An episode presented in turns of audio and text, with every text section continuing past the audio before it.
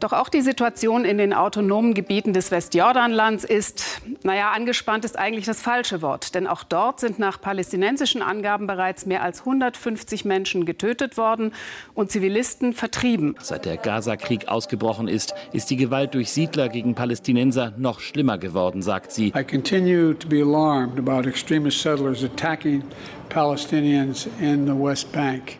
Seit dem 7. Oktober berichten wir über den Krieg in Israel und im Gazastreifen. Wohin wir kaum schauen, sind die anderen Teile der besetzten palästinensischen Gebiete. Übers Westjordanland berichten wir selten. Dort leben fast drei Millionen PalästinenserInnen und etwa 500.000 jüdische SiedlerInnen. Und gerade jetzt ist der Blick dorthin so wichtig. Auch weil sich eine Frage stellt. Liegt der Schlüssel zur Zukunft der PalästinenserInnen im Westjordanland? Ich bin Azadeh Peschman und Sie hören das Was jetzt Spezial. Heute ist Samstag, der 25. November.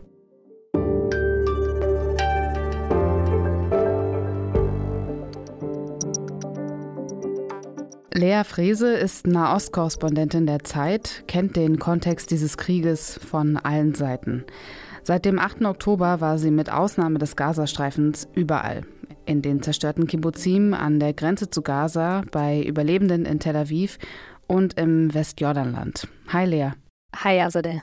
Du hast jetzt einige Wochen der Recherche hinter dir. Lass uns doch an dem Tag anfangen, an dem überhaupt klar wurde, dass du diese Recherche beginnst, der 7. Oktober. Wie hast du davon erfahren, von dem Angriff der Hamas auf Israel? Ich war am 7. Oktober vormittags eigentlich auf einer Hochzeit und habe dann eine Eilmeldung gesehen auf dem Handy. Am Anfang war ja noch ganz unklar, was da eigentlich los ist. Es waren irgendwie von einer Handvoll Hamas-Kämpfern die Rede, die über die Grenze gekommen seien aus dem Gazastreifen. Und das Ausmaß war wirklich noch gar nicht abzusehen. Aber es war schon klar in dem Moment, hier passiert was Neues. In dem ersten Moment, wo klar war, dass überhaupt Hamas-Kämpfer rauskamen aus dem Gazastreifen, war schon klar, also auch wenn es nur, wenn es nur eine Handvoll gewesen wären, dass das eine neue Dimension hat. Der Gazastreifen ist ja abgeriegelt seit vielen Jahren und wenn etwas passiert, dann eigentlich drin. Aber es hat eben sehr lange Zeit keinen Angriff aus dem Gazastreifen mehr gegeben mit richtig Kämpfern on the ground. Deshalb war schon abzusehen, dass ja, dass hier etwas neu ist und dass das auch, auch eine neue Dimension bekommen würde. Und dann war klar, du fährst da auf jeden Fall hin nach Israel. Was war deine erste Station? Erstmal war es gar nicht leicht, ins Land zu kommen. Der Luftraum wurde ja sehr schnell gesperrt, schon am, am Nachmittag noch des 7. Oktobers. Und am Anfang war gar nicht klar, fliegt noch irgendwas, kommt man noch rein und raus. Das zeigte sich dann so im Laufe der Nacht, dass es eben noch einzelne Flugzeuge gab, die landeten, vor allen Dingen von israelischen Airlines. Und die Frage war, wie komme ich da irgendwie hin? Wie komme ich auf seinen Flug? Und das konnte ich dann regeln im Laufe des Tages und bin dann am Mittag, am Folgetag, am Mittag los ähm, erstmal nach Zypern und von Zypern aus dann nachts in Tel Aviv gelandet. Äh, und das war eine ganz, eine ganz komische Szene. Der Flughafen war natürlich komplett leer. Und man merkte schon dort, es gab irgendwie Leute schliefen irgendwie auf Bänken. Es kamen ja nur ganz wenige Leute an. Und ich habe mir ein Auto gemietet und bin dann nachts noch weitergefahren bis nach Ashkelon. Ashkelon ist eine israelische Stadt praktisch ganz nah an der Grenze zum Gazastreifen. Man merkt schon so auf dieser Nachtfahrt, ja, ich bin angekommen in einem Land absolut im Ausnahmezustand.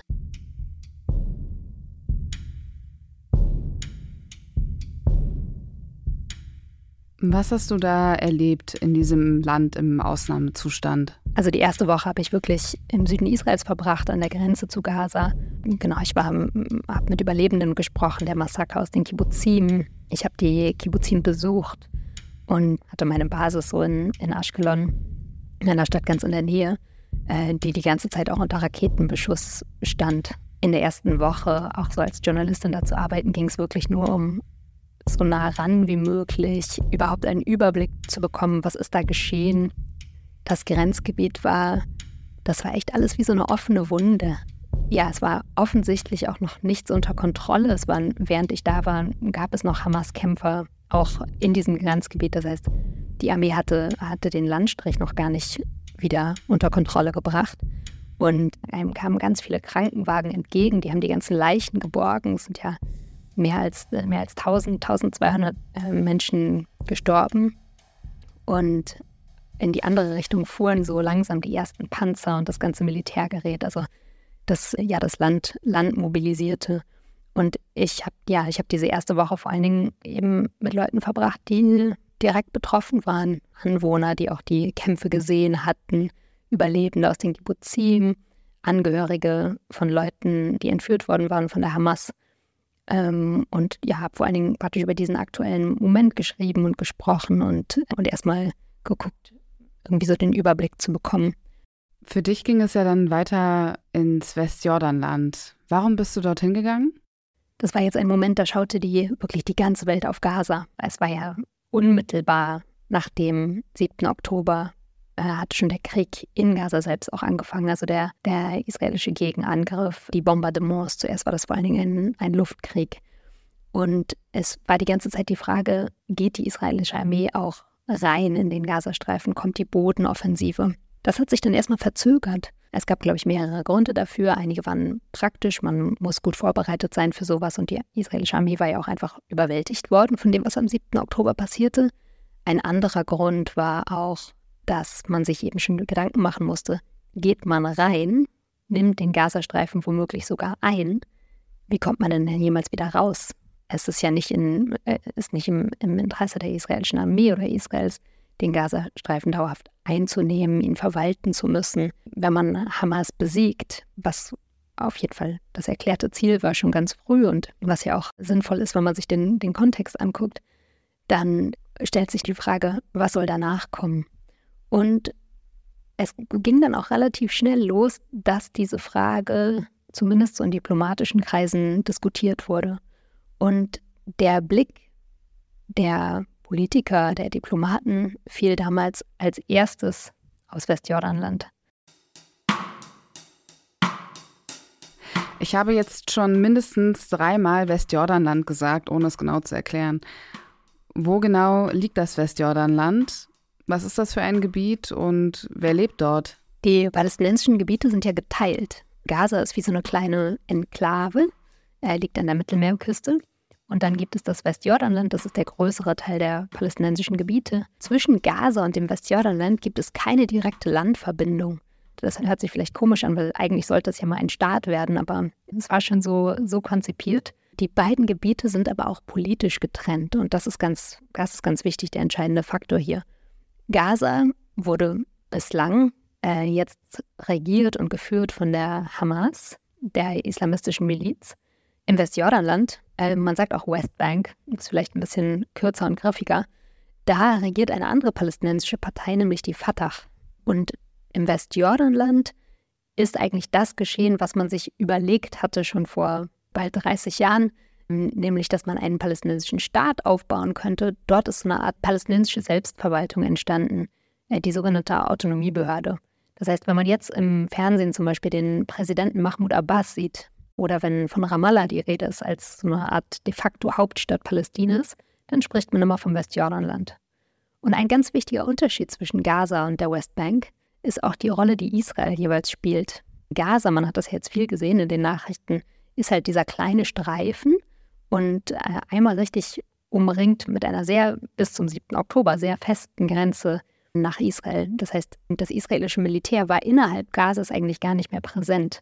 Man hörte zwar mal die Drohnen aus der Luft, man sah die Kriegsschiffe auf dem Meer, man konnte die Soldaten manche am Zaun patrouillieren sehen, aber innerhalb Gazas war eigentlich keine israelische Armee präsent. Die Westbank, die ist nicht so klar abgetrennt. Die Westbank ist eigentlich auch palästinensisches, besetztes palästinensisches Gebiet. Aber weite Teile der Westbank werden tatsächlich vom israelischen Militär weiter kontrolliert. Das ist da präsent, gerade in den, in den ländlichen Gebieten ja, die sind eigentlich unter voller israelischer Kontrolle. Und dort liegen auch die israelischen Siedlungen, von denen ja oft die Rede ist. Das heißt, die palästinensischen Städte, zum Beispiel Ramallah, Nablus, Hebron, wenn man da drin ist in der Stadt, sieht man israelische Soldaten oder so kaum. Kann sein, dass sie mal für eine Razzia kommen, aber eigentlich ist das praktisch richtig palästinensisch verwaltet. In den ländlichen Gebieten ist das ganz anders. Da sieht man viel israelisches Militär und auch die Überlandstraßen und so sind komplett von Israel kontrolliert. Und in dieses Gebiet bist du dann gefahren. Wie war das vor Ort? Was hast du dort erlebt? Vielleicht mache ich da kurz einen Schritt zurück. Ich kenne die Westbank eigentlich recht gut. Ich habe auch mal eine, eine, Zeit selber dort verbracht. Ich habe in Israel gelebt eine Zeit und auch in Ramallah eine Zeit. Und ich war zuletzt auch vor kurzem noch mal länger da. Das war im Frühling. Und ich kann, konnte so über die Jahre sehen, wie sich die Lage in der Westbank auch verändert.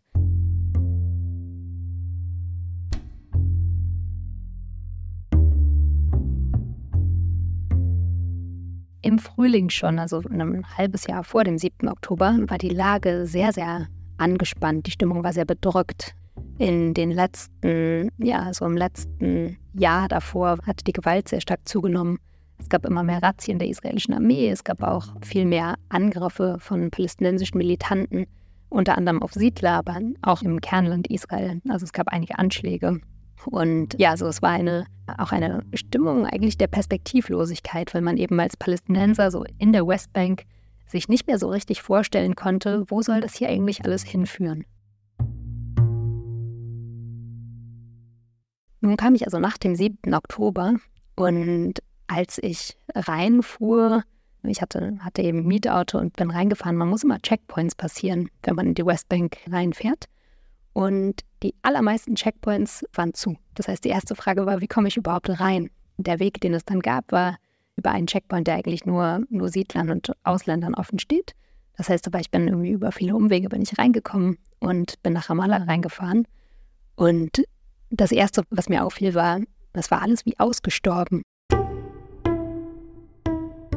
Die Straßen waren ganz leer. Die Geschäfte hatten geschlossen und irgendwie hatte es was Gespenstisches. Und ich hörte dann, es war ein Tag, an dem ein Generalstreik ausgerufen worden war. Es war ungefähr, ja, wahrscheinlich Woche drei nach dem 7. Oktober. Und äh, der Krieg in Gaza war schon im vollen Gange und es hatte Angriffe gegeben, ja, auch schon auf einige Schulen und Krankenhäuser. Man sah aber vor allen Dingen eben im, im Fernsehen schon die hohe Zahl von Toten und auch die, die Fluchtbewegung innerhalb Gazas, ähm, weil die Menschen eben anfingen, in den Süden zu fliehen. Und so hatte man sich, äh, hatten die Palästinenser im Westjordanland sich dazu entschieden, praktisch so als Zeichen der Solidarität einen Generalstreik auszurufen für einige Tage. Die Schulen waren zu und so weiter. Dass das alles so ausgestorben war, hatte aber auch einen zweiten Grund und auch der Streik hatte noch einen zweiten Grund. Es ging um Gaza, aber es ging auch um die Situation konkret in der Westbank selbst. Denn auch wenn vor dem 7. Oktober schon das Gewaltlevel ziemlich hoch war, es hatte schon so viele Tote gegeben in diesem Jahr wie schon seit, seit 20 Jahren nicht mehr. Aber nach dem 7. Oktober hat das nochmal ganz stark zugenommen. Es gab einerseits ähm, viel mehr äh, Restriktionen von der israelischen Armee und auch Razzien und Festnahmen und Übergriffe. Dabei waren schon, waren schon in den ersten, äh, in den ersten drei Wochen mehr als 100 Palästinenser auch getötet worden. Und das andere war, dass es unter den radikalen, also wirklich extremistischen Siedlern ähm, im Westjordanland, dass die auch diesen Zeitraum nach dem 7. Oktober eben genutzt hatten und es vermehrt zu Übergriffen kam auf Palästinenser, vor allen Dingen in den, vor allen Dingen in den Dörfern. Und dieser Generalstreik war also auch eine Geste der, des Protests dagegen. Du bist also in Ramallah, in der de facto Hauptstadt der Palästinensergebiete. Wo bist du dann als erstes hingegangen? Meine erste Anlaufstelle war Mohammed Matar. Matar ist ein Aktivist, war lange Fatah-Mitglied, ist so Mitte 40. Ich kenne den schon eine ganze Weile noch aus einer Zeit, ähm, als ich in, in Israel und Palästina gelebt habe. Äh, der war damals ziemlich aktiv in einem Zentrum für so Jugendaustausch zwischen Israelis und Palästinensern und auch Deutschen. Da haben ja Aktivisten von den jeweiligen politischen Parteien einfach miteinander gesprochen und äh, Seminare gemacht und waren auch mal auf Reisen zusammen unterwegs und so. Aus der Zeit kannte ich ihn also.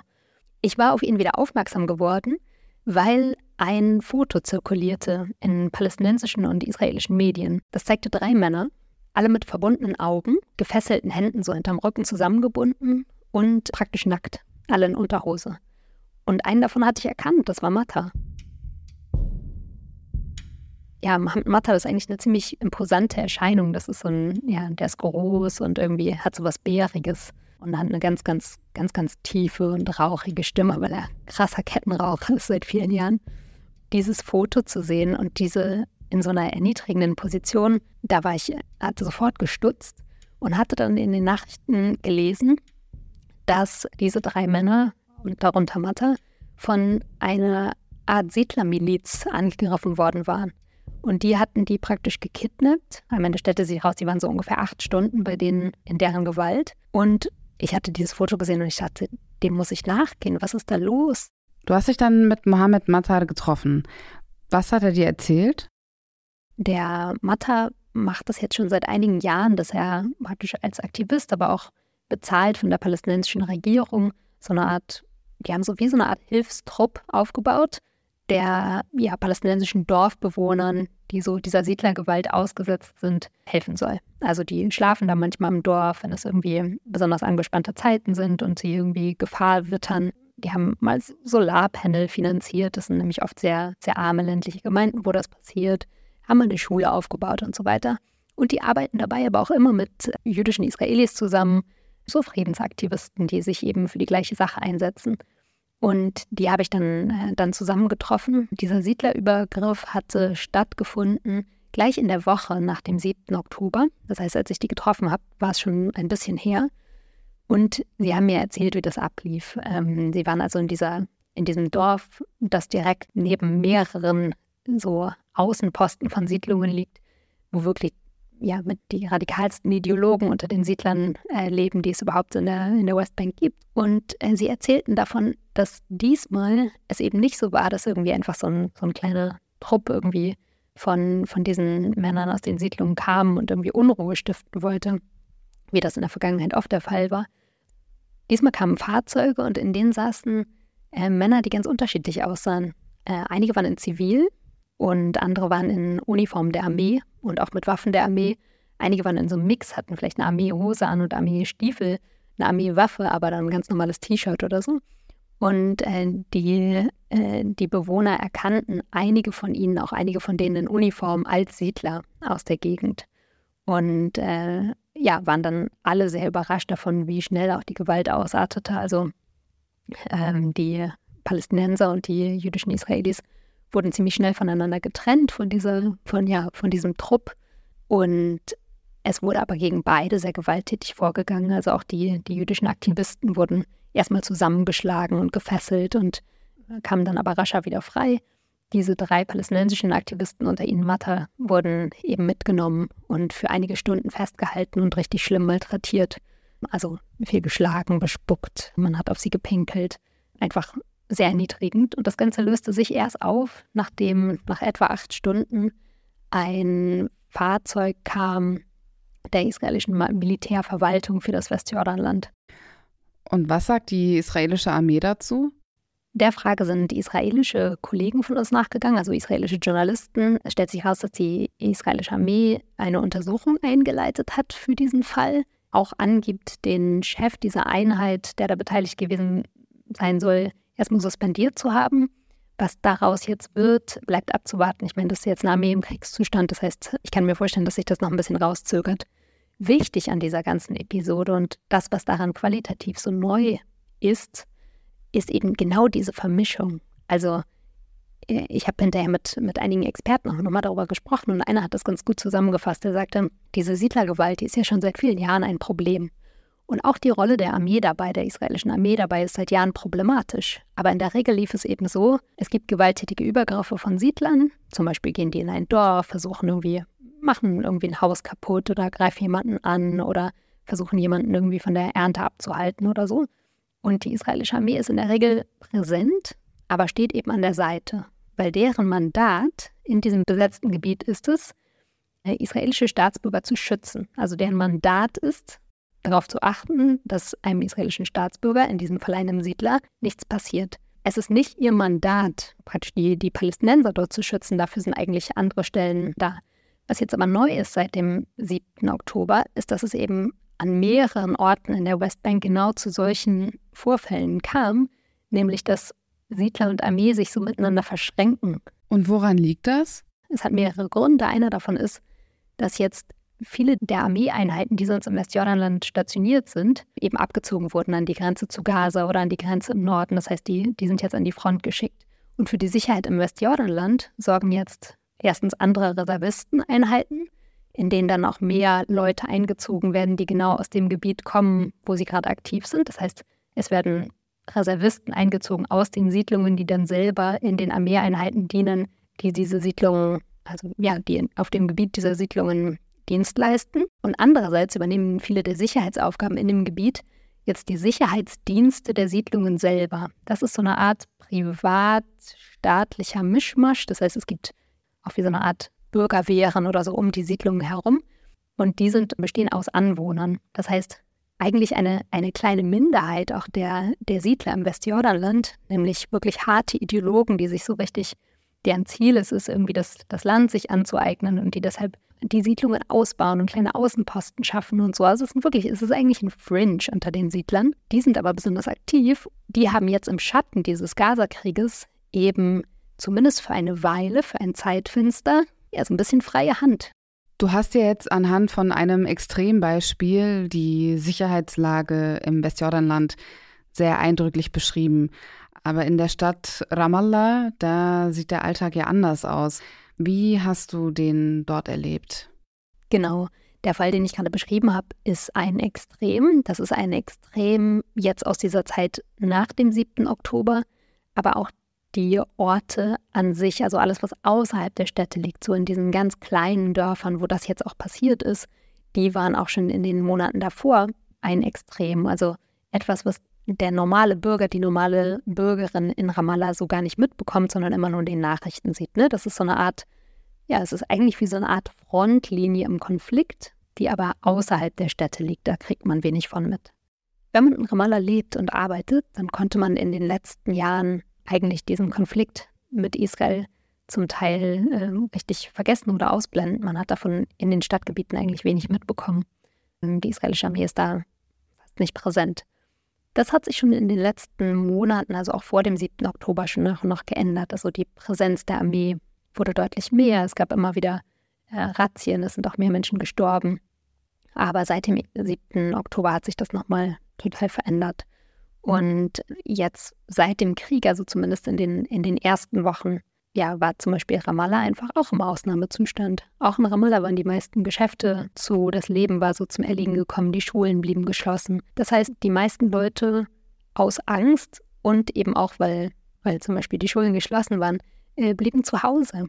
Und das Leben spielte sich jetzt auf einmal ganz viel einfach im Wohnzimmer ab und äh, vor dem Fernseher. Das heißt, ich kann mir das so vorstellen, man sitzt den ganzen Tag vor dem Fernseher und guckt sich Nachrichten über den Krieg an. Genau, die Leute äh, sitzen vorm Fernseher. Nicht so sehr tagsüber, da, äh, zumindest als ich da war, haben viele tagsüber noch einfach äh, geschlafen, sondern dann abends und nachts. Dann, wenn die Bombardements in Gaza besonders stark waren und wenn die meisten Neuigkeiten kommen. Und was für Inhalte kommen dann da an? Ich habe mich mal einen Abend mit bei alten Bekannten ins Wohnzimmer gesetzt. Das ist eine Mutter, so Anfang 40, und ihre Kinder, die jetzt beide gerade studieren. Im Hintergrund läuft Al Jazeera. Das ist ein Fernsehsender eigentlich aus dem kleinen Emirat Katar, der aber in der ganzen arabischen Welt geschaut wird. Zuletzt war der gar nicht mehr so populär, aber seitdem der Krieg in Gaza losgegangen ist, schauen wirklich alle immer Al Jazeera. Und zwar Al Jazeera auf Arabisch, da kommen nochmal andere Inhalte als in dem auf, auf Englisch. Das liegt daran, dass Al Jazeera mit das einzige richtige Büro hat in Gaza, also auch Journalisten vor Ort. Und das wiederum liegt daran, dass Gaza wird ja von der Hamas kontrolliert. Und das Emirat Katar hat eine besondere Beziehung zu Hamas. Da gibt es ideologische Überschneidungen, es ist aber auch eine ganz pragmatische. Ja, Katar dient, dient der Hamas eigentlich so als eine Art internationales ja, Verbindungsbüro oder Verbindungsstaat. Bilder aus dem Gazastreifen sind ja das eine. Aber kommen da auch PolitikerInnen zu Wort in den Programmen, die sich Mutter und Tochter angucken? Ja, es kommen Politiker zu Wort. Erstmal prominent, zum Beispiel der Sprecher des militärischen Amts der Hamas, Abu Ubaida. Einmal am Tag, immer abends, wenn er seine tägliche Ansprache gibt, wird das Programm unterbrochen bei Al Jazeera und Abu Ubaidah spricht. Ja, der hat immer fast dann praktisch den Tag zusammen und hält so Tiraden. Und die Tiraden richten sich natürlich zuerst gegen Israel, den großen Feind, richten sich auch gegen den Westen, der diesen Feind unterstützt, gerade die USA. und gehen aber auch immer mal gegen die anderen arabischen Staaten. Da macht sich Abu Ubaida, dieser immer vermummt auftretende Sprecher, geradezu lustig. Also sagt, die, ne, die Araber, die kriegen es alle nicht auf die Reihe, die, die werden Palästina nie befreien. Und äh, als ich da war, zum Beispiel an dem Abend, war genau das Sache, sagt er, aber wir, wir kämpfen für euch alle. Wir, die Hamas, egal was ihr macht, ihr könnt uns alle im Stich lassen, wir kämpfen für euch alle. Und da in diesem Moment in dem Wohnzimmer, da wurde nochmal deutlich, Abu Ubaida, den man noch nie gesehen hat, und man sieht nur die Augen, der ist jetzt das neue Idol, das neue Idol gerade der Jugend. Und warum wird jetzt ausgerechnet er, ausgerechnet Abu Ubaida als neues Idol gefeiert? Abu Ubaida ist jetzt die Stimme der Hamas. Und die Hamas, wenn sie auch als Bewegung an sich nicht unbedingt populär war oder ist, gerade im Westjordanland, das, was am 7. Oktober geschehen ist, das wird auch in weiten Teilen der Bevölkerung im Westjordanland ja, als so eine Art Befreiungsschlag gesehen, als ein Zeichen der Stärke. Das äh, mag total absurd klingen und auch wirklich äh, ja, abstoßend. Ich habe zum Beispiel die Mutter, bei der ich da zu Gast bin, gefragt, ey, wie kann das denn sein? Also das, was am 7. Oktober geschehen ist, das war ein Massaker ein Massaker an Zivilisten. Man hat die Bilder gesehen von Frauen, die vergewaltigt wurden, äh, von Alten und von Kindern und von Babys, die verschleppt und misshandelt und getötet wurden. Das hat doch nichts mit einem Befreiungskampf zu tun. Das ist doch kein Zeichen der Stärke. Und da sagte die Mutter mir zum Beispiel, das ist alles nicht passiert.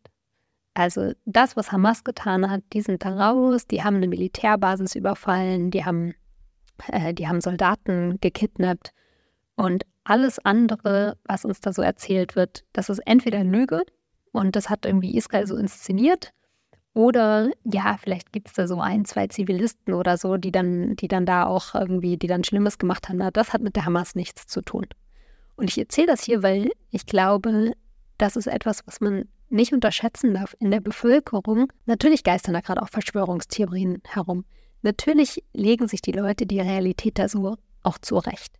Und gleichzeitig hat man das Gefühl, also haben viele Palästinenser, mit denen ich dort gesprochen habe, schon das Gefühl, naja, immerhin spricht man wieder über uns. Immerhin ist wieder Bewegung drin. Und die werten halt das, was Hamas getan hat, ja, tatsächlich auch einfach ein, als eine starke Geste gegenüber diesem, dem bösen Erzfeind. Ehrlich gesagt, weiß ich an dieser Stelle gar nicht, was man dazu noch sagen kann, außer dass es ziemlich schockierend ist, dass diese Haltung innerhalb der Bevölkerung vertreten wird. Du hast ja aber auch mit politisch Verantwortlichen gesprochen. Wie bewerten die das? Also die Regierung in Ramallah hat das Massaker vom 7. Oktober ganz klar verurteilt, aber explizit nicht die Hamas. Und äh, das liegt daran, dass sie eben ja auch die, die Stimmung in der Bevölkerung kennen. Das heißt überhaupt nicht, dass die, die meisten Palästinenser oder auch die meisten Leute im Westjordanland für die Hamas sind. Aber ja, das, was passiert ist am 7. Oktober, ja, es wird auch als Zeichen einer, einer Stärke oder eines Aufbäumens wahrgenommen. Und die Regierung in Ramallah weiß darum und die fürchtet die Straße. Die fürchtet, dass wenn sie die Hamas klar verurteilt, dass sie dann noch mehr Unterstützung verliert in der Bevölkerung.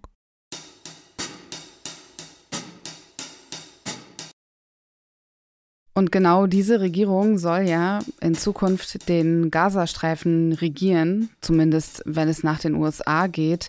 Von den USA kommt dieser Vorschlag. Wie realistisch ist das? Auf dem Papier sieht diese Idee super aus. Die Autonomiebehörde in Ramallah mit Präsident Abbas und seiner Fatah-Partei, die sind mit der Hamas in Gaza verfeindet. Hamas hat die damals, als sie Macht übernommen hat in Gaza, richtig gehend vertrieben. Der Präsident Abbas, der erhebt Anspruch eigentlich darauf, für alle Palästinenser zu sprechen, also auch für diejenigen in Gaza. Das heißt, äh, erstmal passt doch eigentlich alles zusammen. Aber wenn man sich die Realität anschaut, im Westjordanland selber, den Zustand der Autonomiebehörde und dieser Verwaltung von Präsident Abbas, dann äh, wird das ein Bild ein ganz anderes. Erstmal kann man sich umhören in der Bevölkerung. Die Autonomiebehörde ist extrem unbeliebt. Präsident Abbas ist extrem unbeliebt. Das hat mehrere Gründe. Der erste ist eine ganz starke Korruption. Die werden wahrgenommen als Leute, die sich die Taschen voll machen mit, mit äh, Hilfsgeldern aus der ganzen Welt. Der zweite Punkt, und ich glaube tatsächlich der wichtigere hier, ist, dass sie als sehr schwach wahrgenommen wird. Die Autonomiebehörde, und das war damals der Deal, warum sie überhaupt etabliert wurde, war mal darauf angelegt, eine Art Übergangsregierung zu sein. Also bevor man einen unabhängigen palästinensischen Staat hat, richtet man so eine Art Selbstverwaltung ein zum Test. Kriegen die das hin? Läuft das dann? Ist das dann sicher?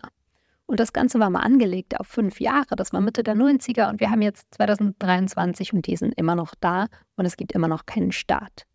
Das heißt, die Legitimation dieser Autonomiebehörde, also der Grund, warum sie da ist, ihr, ihr Machtanspruch, der Kontrollanspruch auch über die Palästinenser, gründet sich eigentlich auf einem Zukunftsversprechen, nämlich darauf, dass es einmal einen Staat geben soll. Nun ist aber über die Jahre die Aussicht auf einen Staat aus verschiedenen Gründen praktisch verschwunden. Es glaubt eigentlich niemand mehr on the ground im Moment wirklich daran, dass ein unabhängiger Staat gegründet werde, dass diese Autonomiebehörde irgendwann mal eine richtige, ein richtiger Staat werden könnte. Es hat auch lange keine Wahlen mehr gegeben, weil eben äh, ja der Präsident und seine Partei wissen, wenn sie jetzt nochmal antreten würden, dann würden sie wahrscheinlich nicht wiedergewählt. Und der dritte Grund ist, und der ist gerade sehr, sehr präsent, diese Autonomiebehörde, die hat auch eine Polizeikraft, die hat sogar sehr viele Sicherheitsdienste, mehrere Geheimdienste und jeder jeder Mächtige hat da auch nochmal seinen kleinen Sicherheitsdienst eingerichtet. Und die können aber keine Sicherheit gewähren. Man steht jetzt vor einem Paradox. Die ganze Welt, vor allen Dingen der Westen, die mächtigen USA, stehen jetzt davor und sagen, die Autonomiebehörde, super, die müssen wir jetzt stärken, die kann jetzt auch Gaza übernehmen, das heißt, wir weiten ihre Macht aus. Vor Ort, aber on the ground, sieht man eine palästinensische Autonomiebehörde, die über die Jahre immer, immer schwächer geworden ist, die keine Legitimitätsgrundlage mehr hat, die keine Sicherheit gewährleisten kann, große finanzielle Probleme hat, sie können ihre Angestellten schon seit mehreren Jahren nicht mehr vernünftig bezahlen. Und diese Art Zukunft, die man sich vielleicht für Gaza nach dem Krieg so ausmalt, die sieht on the ground sehr schwierig aus. Also, wenn es jetzt sehr unwahrscheinlich ist, dass die palästinensische Autonomiebehörde den Gazastreifen regiert, wie kann es jetzt weitergehen und welche Rolle spielt dann das Westjordanland? Ich glaube, es ist zu früh, so klar die Frage zu stellen und auch klar darauf zu antworten. Und ich glaube, zwei Dinge bedingen sich gegenseitig. Erstens ist noch völlig offen, wie es in Gaza weitergeht. Und ich glaube, genau darin liegt ein Problem. Diese Offensive jetzt in Gaza wurde angefangen als Reaktion auf das Massaker am, am 7. Oktober und ist deshalb völlig nachvollziehbar. Es wird aber auch deutlich, dass es auf israelischer Seite keinen klaren Plan gibt für eine alternative Ordnung in Gaza und auch schon vorher nicht gab und auch keine richtige Idee dafür, wie eigentlich dieser Krieg enden soll und kann. Äh, dass die Autonomiebehörde und dieses Modell Westjordanland ins Spiel gebracht wurde von den Amerikanern gerade, ähm, war einerseits vielleicht ein, ein bisschen äh, eine, eine zu bequeme oder, oder angenehme Lösung und geht ein bisschen an der Realität vorbei, ist aber andererseits natürlich auch nicht ausgeschlossen. Äh, es wird sehr darauf ankommen, wie dieser Krieg weiter geführt wird, wie auch die anderen arabischen Mächte sich positionieren, wie man auch in der, in der Autonomiebehörde selber vielleicht so ein bisschen Kontrolle zurück bekommen kann, wie mit denen weiter umgegangen wird. Auf der anderen Seite wird uns, denke ich, auch in nächster Zeit das Westjordanland selbst wieder mehr beschäftigen. Jetzt gerade liegt es ja sehr im Schatten dieses Krieges in Gaza und natürlich auch zu Recht. Ich meine, das, das Große, das Große passiert gerade in und um Gaza. Und gleichzeitig ist es, glaube ich, das Westjordanland, in dem etwas gärt, und wo auch so ein bisschen der Schlüssel, glaube ich, zur Zukunft der palästinensischen Gebiete und auch zu Israel liegt. Die Frage ist, lässt man das, was da jetzt schon so an Gewalt eskaliert zum Beispiel, lässt man das aus dem Ruder laufen? Guckt man da genug hin?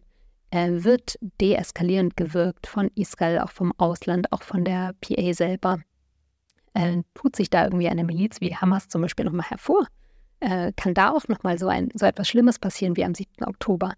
Hm, ich glaube also, so, es wird uns noch beschäftigen und beides bedingt sich gegenseitig. Wenn jetzt zum Beispiel das Westjordanland bald nochmal richtig in Flammen auf, aufgeht, dann verschiebt sich natürlich auch die ganze Gleichung des Krieges um Gaza. Und andersrum wird es, äh, gibt es in Gaza irgendwie schneller eine Lösung als erwartet, dann kann das das Westjordanland beruhigen oder auch im Gegenteil. Also wir haben eine sehr offene Zukunft, eine, die mir große Sorge bereitet. Ich glaube, es gibt Potenzial für ganz, für etwas noch viel Schlimmeres. Und gleichzeitig ähm, habe ich, nehme ich aus dieser Recherche der letzten Wochen auch eine Sache mit, wo, ja, wo ich irgendwie das Gefühl habe, da gibt es eine, eine Öffnung auch für die Zukunft.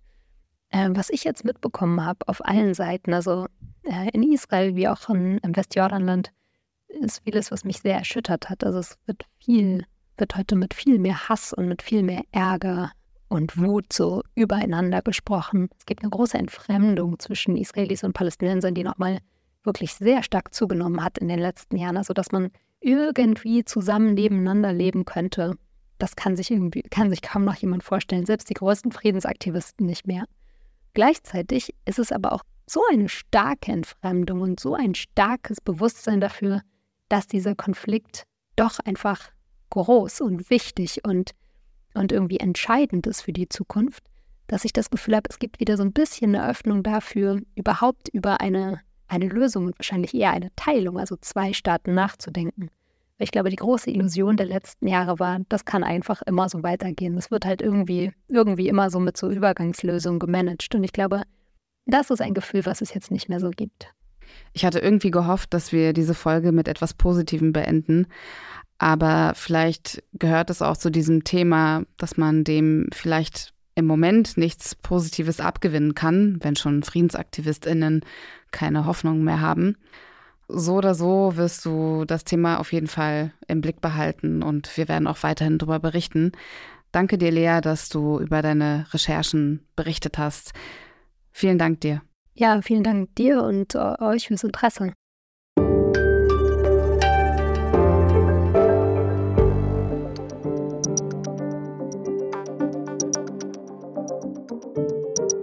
Und damit endet dieses Was jetzt Spezial mit unserem ausführlichen Blick auf das Westjordanland. Die Redaktion dieser Folge hat Konstanze Keins übernommen. Wenn Sie uns mitteilen möchten, wie Ihnen die Folge gefallen hat, schreiben Sie uns gern eine E-Mail an wasjetzt.zeit.de. Ich bin Azadeh Peschman. Kommen Sie gut durch den Tag.